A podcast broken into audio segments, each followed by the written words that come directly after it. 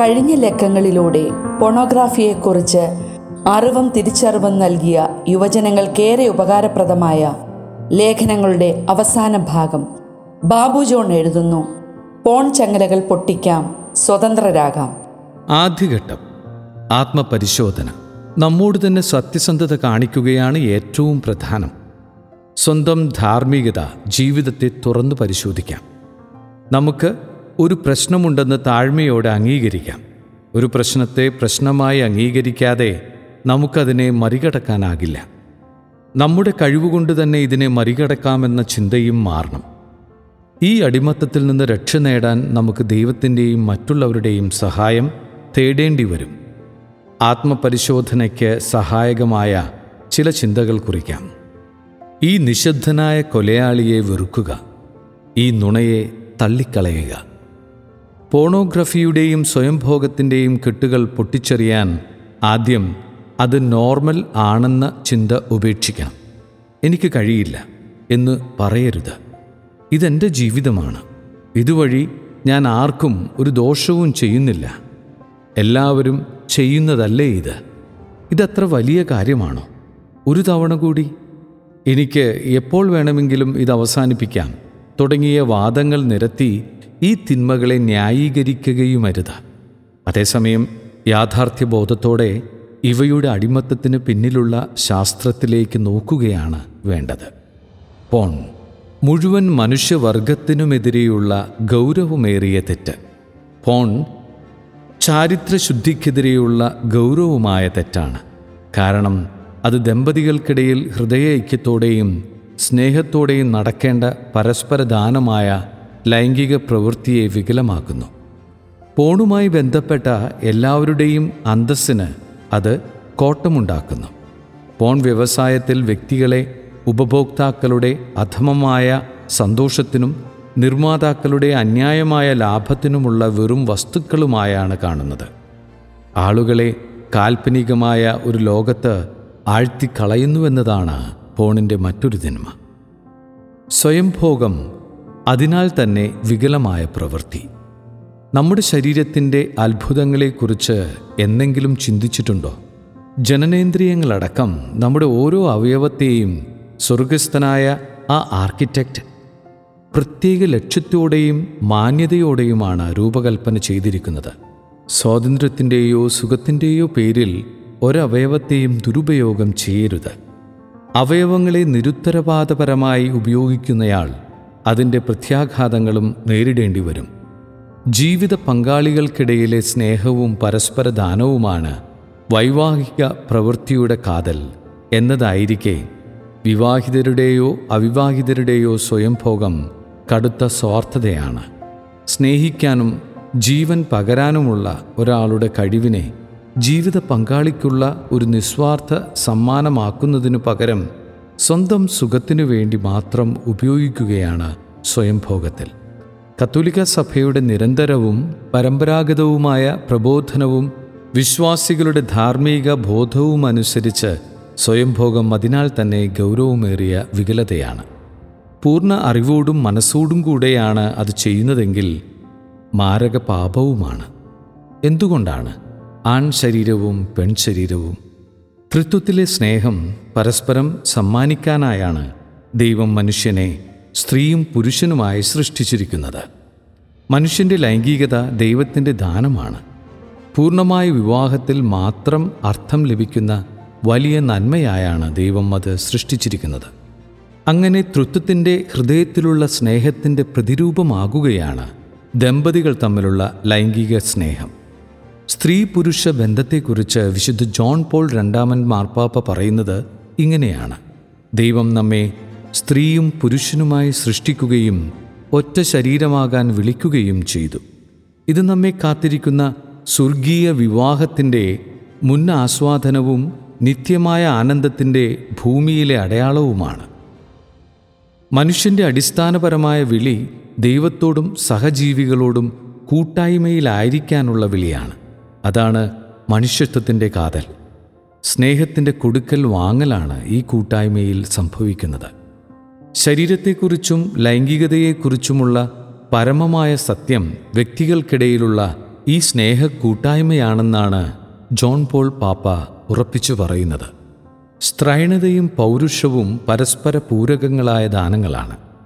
സ്ത്രീയിലും പുരുഷനിലും ദൈവം നിക്ഷേപിച്ചിരിക്കുന്ന സ്നേഹിക്കാനുള്ള കഴിവിന്റെ ഭാഗമായ ലൈംഗികത യാഥാർത്ഥ്യമാകുന്നത് ഈ ദാനങ്ങളിലൂടെയാണല്ലോ.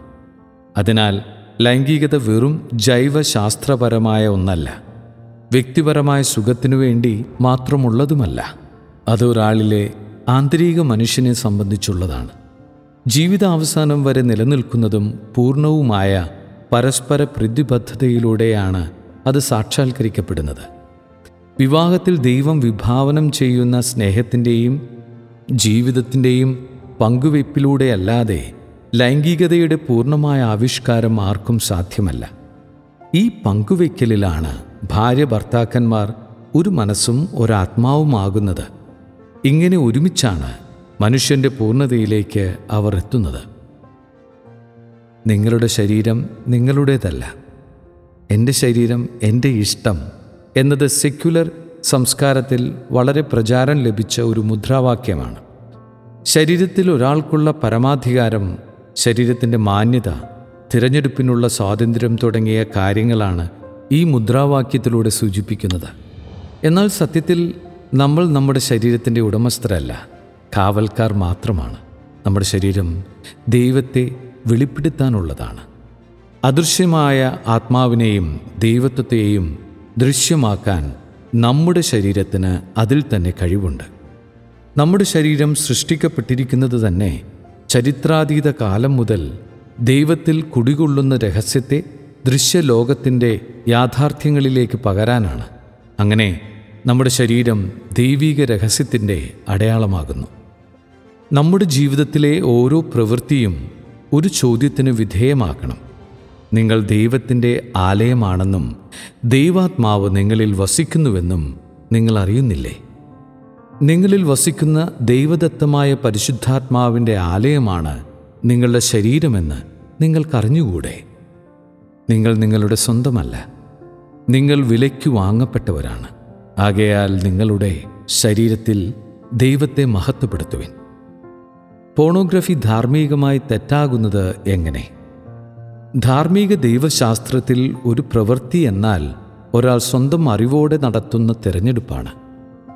ഇതുപോലുള്ള ഓരോ തെരഞ്ഞെടുപ്പും ഓരോ പ്രവൃത്തിയാണ്. ഓരോ പ്രവൃത്തിയും സാർവത്രികമായ ചില ധാർമ്മിക നിയമങ്ങൾക്ക് വിധേയമാണ്. സ്വാതന്ത്ര്യം ഓരോ മനുഷ്യനെയും ധാർമ്മികതയുള്ളവനാകാൻ ബാധ്യസ്ഥനാക്കുന്നുണ്ട്. സ്വതന്ത്രനായി പ്രവർത്തിക്കുന്നയാൾ അയാളുടെ പ്രവൃത്തികളുടെ പിതൃത്വം ഏറ്റെടുക്കേണ്ടതുണ്ട്. ചില പ്രവൃത്തികൾ ധാർമ്മികമാണ് ചിലത് അധാർമികവും അധാർമിക പ്രവൃത്തികൾ പാപമാണ്. മറ്റൊരു വിധത്തിൽ പറഞ്ഞാൽ ഓരോ പാപവും ഒരാളുടെ പൂർണ അറിവോടെയുള്ള അധാർമിക പ്രവൃത്തിയാണ്. മനുഷ്യന്റെ പ്രവൃത്തിയുടെ ധാർമ്മികത ഉറപ്പാക്കുന്നത് മൂന്ന് ഘടകങ്ങളെ അടിസ്ഥാനമാക്കിയാണ്. വിഷയം അതിന്റെ ലക്ഷ്യം സാഹചര്യങ്ങൾ എന്നിവയാണവ. ധാർമ്മികപരമായി നല്ല പ്രവൃത്തി എന്നാൽ വിഷയവും അതിന്റെ അനന്തരഫലങ്ങളും നന്മയാണ് എന്നർത്ഥം. അനന്തരഫലങ്ങൾ ദോഷകരമാണെങ്കിൽ നല്ല പ്രവൃത്തിയും മോശമായി തന്നെയാണ് കണക്കാക്കേണ്ടത്. ലൈംഗിക പ്രവൃത്തികളും ധാർമ്മിക നിയമങ്ങൾക്ക് വിധേയമാണ്. ഓരോ ലൈംഗിക പ്രവൃത്തിയും ധാർമ്മികമായി ശരിയാകണമെങ്കിൽ അത് വൈവാഹികമായിരിക്കണം. പ്രജനനത്തിലും ഐക്യത്തിലും അധിഷ്ഠിതമായിരിക്കണം. പ്രത്യുൽപാദനത്തോട് തുറവിയുള്ളതായിരിക്കണം. ഇവയിൽ ഏതെങ്കിലും ഘടകം അങ്ങനെയല്ലാതെ വന്നാൽ ആ ലൈംഗിക പ്രവൃത്തി അതിനാൽ തന്നെ തിന്മയും ഗൗരവമേറിയ അധാർമികതയുമാണ്. ലൈംഗിക സുഖത്തെ അതിന്റെ ലക്ഷ്യങ്ങളായ പ്രജനനത്തിൽ നിന്നും സ്നേഹത്തിൽ നിന്നും വേർതിരിച്ച് സന്തോഷത്തിനു വേണ്ടി മാത്രം തേടുമ്പോൾ അത് ധാർമ്മികമായി ക്രമം തെറ്റിയതാകുന്നു. രണ്ടാം ഘട്ടം വിശ്വാസവും പ്രവൃത്തിയും. അടിമത്തത്തിന്റെ ചങ്ങല പൊട്ടിക്കുമെന്ന ദൃഢനിശ്ചയം. ഇതൊരു തുടർ പ്രക്രിയയാണ്. കഠിനമായ പരിശ്രമം ഇതിനായി വേണ്ടിവരും. സൗഖ്യത്തിലേക്കുള്ള യാത്രയിൽ ക്രിസ്തുവിന്റെ കരുണയും മറ്റുള്ളവരുടെ പിന്തുണയിലും ആശ്രയിക്കാം. ഒരാൾക്ക് തനിച്ച് ഇത് സാധിക്കുമെന്ന് കരുതരുത്. മറച്ചു വയ്ക്കുന്നതല്ല നമ്മെ സഹായിക്കാൻ കഴിയുന്ന വിശ്വസ്തരോട് പങ്കുവയ്ക്കുന്നതാണ് ഗുണം ചെയ്യുക. ലജ്ജയും നിരാശയും നമ്മെ ഇരുട്ടിലാക്കരുത്. നാം പങ്കുവയ്ക്കുന്നവർ നമ്മെ വിധിക്കാത്തവരും അനുകമ്പയുള്ളവരും വിശ്വസ്തരുമാണെന്ന് ഉറപ്പുവരുത്തണം. മനസ്സിന്റെയും ശരീരത്തിന്റെയും ആത്മാവിന്റെയും സൗ ഒരുപക്ഷെ നമ്മൾ പോണിലേക്ക് തിരിഞ്ഞത് വെറും കൗതുകത്തിന്റെ പുറത്തായിരിക്കാം. അല്ലെങ്കിൽ ചുറ്റുമുള്ളവർ പോൺ കാണുന്നതുകൊണ്ടാകാം. നമ്മിലെ കുറവുകളെയും ശൂന്യതകളെയും പോൺ നികത്തുന്നുവെന്ന് തോന്നിയിട്ടാകാം. അത് ശീലമായി മാറിയത്. പോണോഗ്രാഫിയോ സ്വയംഭോഗമോ ആയിരിക്കില്ല നമ്മുടെ യഥാർത്ഥ പ്രശ്നം. അല്ലെങ്കിൽ പോൺ ദൃശ്യങ്ങളിലൂടെ ലഭിക്കുന്ന ആനന്ദം നമ്മുടെ മാനസിക സമ്മർദ്ദം ഇല്ലാതാക്കുമെന്നോ സ്നേഹത്തിനു വേണ്ടിയുള്ള ദാഹം ശമിപ്പിക്കുമെന്നോ നമുക്ക് തോന്നിയിട്ടുണ്ടാകാം. ഇങ്ങനെയായിരിക്കാം നാം അടിമത്തത്തിലേക്ക് നീങ്ങിയത്. നമ്മുടെ അവസ്ഥ ഇതിലേതു തന്നെയും ആകട്ടെ ജോൺ പോൾ രണ്ടാമൻ പാപ്പ പറയുന്നത് ശ്രദ്ധിക്കാം. നമ്മൾ നമ്മുടെ ദൗർബല്യങ്ങളുടെയും തോൽവികളുടെയും ആകെ തുകയല്ല ദൈവപിതാവിന്റെ സ്നേഹത്തിന്റെയും ക്രിസ്തുവിന്റെ പ്രതിച്ഛായയാകാനുള്ള കഴിവിന്റെയും ആകത്തുകയാണ്. നിങ്ങൾ ഒറ്റയ്ക്കല്ല. നിങ്ങൾ ഒറ്റയ്ക്കല്ലെന്ന് ഓർമ്മിക്കുക. നിങ്ങളുടെ അനുദിന ജീവിതയാത്രയിൽ ക്രിസ്തു ഒപ്പമുണ്ട്. ദൈവമക്കൾക്കനുസൃതമായ സ്വാതന്ത്ര്യത്തോടെ ജീവിക്കാനാണ് അവിടുന്ന് നിങ്ങളെ വിളിച്ചതും തിരഞ്ഞെടുത്തതും. സ്നേഹത്തിലും പ്രാർത്ഥനയിലും ക്രിസ്തുവിലേക്ക് തിരിയുക. എല്ലായ്പ്പോഴും ഈ സ്വാതന്ത്ര്യത്തോടെ ജീവിക്കാനുള്ള ധൈര്യം അവിടത്തോട് ചോദിക്കുക. വഴിയും സത്യവും ജീവനുമായ അവിടത്തോടൊത്ത് നടക്കുക. നിങ്ങൾ ക്രിസ്ത്യാനിയായിരിക്കാം അല്ലായിരിക്കാം. എന്നാൽ ക്രിസ്തു യഥാർത്ഥത്തിൽ എല്ലാവർക്കും വേണ്ടിയാണ് മരിച്ചത്. അവൻ നമ്മുടെ പാപങ്ങൾക്ക് പരിഹാര ബലിയാണ് നമ്മുടെ മാത്രമല്ല ലോകം മുഴുവന്റെയും പാപങ്ങൾക്ക് നമ്മൾ ഈ അടിമത്തത്തിൽ കഴിയാൻ യേശു ആഗ്രഹിക്കുന്നില്ല. നമ്മുടെ മതമോ ജാതിയോ വിശ്വാസങ്ങളോ പരിഗണിക്കാതെ അവൻ നമ്മെ മോചിപ്പിക്കും. എല്ലാവരും രക്ഷിക്കപ്പെടണമെന്നും സത്യം അറിയണമെന്നുമാണ് അവിടുന്ന് ആഗ്രഹിക്കുന്നത്. എന്തെന്നാൽ ഒരു ദൈവമേയുള്ളൂ. ദൈവത്തിനും മനുഷ്യർക്കും മധ്യസ്ഥനായ ഒരുവനേയുള്ളൂ. മനുഷ്യനായ യേശു ക്രിസ്തു. എനിക്ക് ഇത് സാധിക്കുമെന്ന് നിങ്ങൾ വിശ്വസിക്കുന്നു. ഒരിക്കൽ കാഴ്ചയില്ലാത്ത കുറച്ചുപേർ യേശുവിന്റെ അടുക്കൽ സൗഖ്യത്തിനായി വന്നു. യേശു അവരോട് ചോദിച്ചു എനിക്കിത് ചെയ്യുവാൻ കഴിയുമെന്ന് നിങ്ങൾ വിശ്വസിക്കുന്നുവോ? ഉവ് കർത്താവേ എന്നവർ മറുപടി പറഞ്ഞു. ഈ ബന്ധനത്തിൽ നിന്ന് കർത്താവിന് നമ്മെ മോചിപ്പിക്കാൻ കഴിയുമെന്ന് ഉറച്ചു വിശ്വസിക്കുകയാണ് വേണ്ടത്.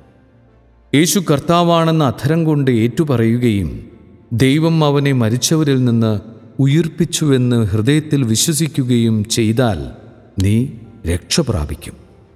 നിന്റെ ദൈവവും കർത്താവുമായ ഞാൻ നിന്റെ വലത്തുകൈ പിടിച്ചിരിക്കുന്നു. ഞാനാണ് പറയുന്നത് ഭയപ്പെടേണ്ട ഞാൻ നിന്നെ സഹായിക്കും. അനുരഞ്ജനത്തിന്റെ കുതാശ സൗഖ്യം. ക്രിസ്ത്യാനിയെ സംബന്ധിച്ച് പാപങ്ങൾ കുംഭസാരത്തിൽ ഏറ്റുപറയുന്നത് ഏറ്റവും സൗഖ്യദായകമായ പ്രവൃത്തിയാണ്. എന്റെ അകൃത്യം നിശേഷം കഴുകിക്കളയണമേ. എന്റെ പാപത്തിൽ നിന്ന് എന്നെ ശുദ്ധീകരിക്കണമേ. അനുരഞ്ജനത്തിന്റെ കുതാശ ദൈവത്തിന്റെ അളവില്ലാത്ത കാരുണ്യത്തിലൂടെ പാപങ്ങൾ ക്ഷമിക്കുന്നു. അപമാനത്തിന്റെ ചങ്ങലകളെ പൊട്ടിച്ചെറിയുന്നു.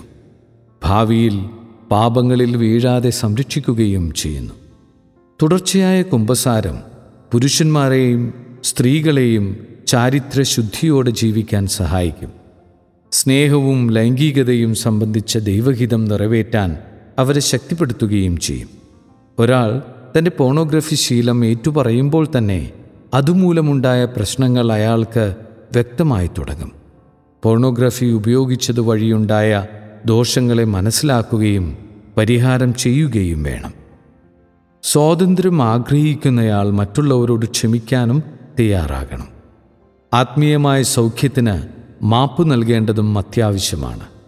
ദൈവം നൽകുന്ന സൗഖ്യം അനുഭവവേദ്യമാകുന്നത് അപ്പോഴാണ്. ക്രൈസ്തവരല്ലെങ്കിലും ആത്മാർത്ഥതയോടെ ഹൃദയത്തിനുള്ളിൽ നിന്ന് ദൈവത്തോട് മാപ്പിരുന്നാൽ ഈ സൗഖ്യം അനുഭവിക്കാനാകും. തെറ്റുകൾ ഏറ്റുപറഞ്ഞ് ക്ഷമ ചോദിക്കുമ്പോൾ ദൈവത്തിന്റെ കൃപ നമ്മിലേക്ക് ഒഴുകുകയാണ്. നിരന്തരമായ വിശുദ്ധ കുർബാന സ്വീകരണം. ഓരോ വിശുദ്ധ കുർബാനയും ക്രിസ്തു സ്വയം പിതാവിനർപ്പിച്ച ബലി തന്നെയാണ്.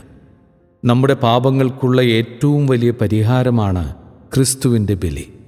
അത് നമുക്ക് വിശുദ്ധിയിൽ ജീവിക്കാനുള്ള ശക്തിയും സൗഖ്യവും നൽകുന്നു. വചനധ്യാനവും പ്രാർത്ഥനയും എല്ലാ ദിവസവും. വചനം ദിവസവും വായിക്കുകയും ധ്യാനിക്കുകയും ചെയ്യുമ്പോൾ നമ്മൾ ഹൃദയം കൊണ്ട് ദൈവത്തോട് അടുക്കാനും നമുക്ക് വേണ്ടിയുള്ള അവിടുത്തെ പദ്ധതികളെ മനസ്സിലാക്കാനും തുടങ്ങും. യേശു നമ്മുടെ മനസ്സിനെ നവീകരിക്കും. നമ്മുടെ ചുവടുവയ്പ്പുകളെ നയിക്കും. അനുദിന ജീവിതത്തിൽ നാം ചെയ്യുന്ന എല്ലാ കാര്യങ്ങളിലും പുതിയൊരു ആത്മവിശ്വാസം കൈവരും.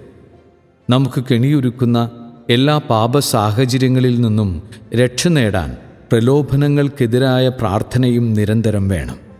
പ്രാർത്ഥനയില്ലാത്ത വ്യക്തിയെ എളുപ്പത്തിൽ വശത്താക്കാൻ സാത്താന് കഴിയുമെന്ന് ഓർക്കുക. ജപമാല. ജപമാലയിലൂടെ പരിശുദ്ധ അമ്മ നമ്മെ അവളുടെ പുത്രനിലേക്ക് നയിക്കുകയാണ്. ജപമാലയിലൂടെ അമ്മ നമുക്ക് വേണ്ടി പ്രാർത്ഥിക്കുന്നു നമ്മെ സ്നേഹിക്കുന്നു. സാത്താന്റെ വഞ്ചനകളിൽ നിന്നും പ്രലോഭനങ്ങളിൽ നിന്നും ജപമാല നമ്മെ സംരക്ഷിക്കുന്നു. സാത്താനെതിരെയുള്ള ഏറ്റവും ശക്തമായ പ്രതിരോധ മാർഗമാണത്. നമ്മുടെ ഉപബോധ മനസ്സിന്റെ ആഴങ്ങളിൽ പതിഞ്ഞിരിക്കുന്ന അശുദ്ധിയെ ജപമാല തുടച്ചു നീക്കുന്നു.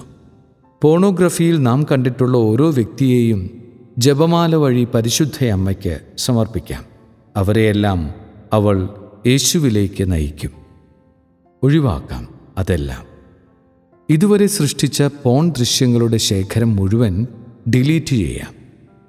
ഇതോടൊപ്പം ഇന്റർനെറ്റ് കണക്ഷൻ സുരക്ഷിതമാക്കുകയും ഉപകരണങ്ങളിൽ അക്കൗണ്ടബിലിറ്റി സോഫ്റ്റ്വെയറുകൾ ഇൻസ്റ്റാൾ ചെയ്യുകയും വേണം. ഇതോടൊപ്പം നമ്മെ പോണോഗ്രഫി ഉപഭോഗത്തിലേക്ക് നയിച്ചിരുന്ന ചിന്തകളും ശീലങ്ങളും എന്തെല്ലാമാണെന്ന് തിരിച്ചറിയണം. അവയെ ജീവിതത്തിൽ നിന്ന് പൂർണമായും ഒഴിവാക്കണം. പോണോഗ്രഫിയിലേക്ക് നമ്മെ നയിക്കുന്ന എല്ലാറ്റിനെയും നമ്മുടെ സമീപത്ത് നിന്ന് ഒഴിവാക്കണം. എപ്പോഴും ജാഗരൂകരായിരിക്കുക. പോണിലേക്ക് മടങ്ങാൻ കാരണമാകുന്ന എല്ലാ സാഹചര്യങ്ങളിൽ നിന്നും അകന്നു നിൽക്കണം. നമ്മിലെ തിന്മകളെയും ദൗർബല്യങ്ങളെയും കണക്കിലെടുത്ത് എപ്പോൾ വേണമെങ്കിലും നാം വീണുപോകാം എന്നൊരു ചിന്ത നമുക്ക് വേണം. നമ്മെക്കുറിച്ച് തന്നെയുള്ള ആരോഗ്യകരമായ ഈ സംശയം എപ്പോഴും സൂക്ഷിക്കുന്നത് നല്ലതാണ്.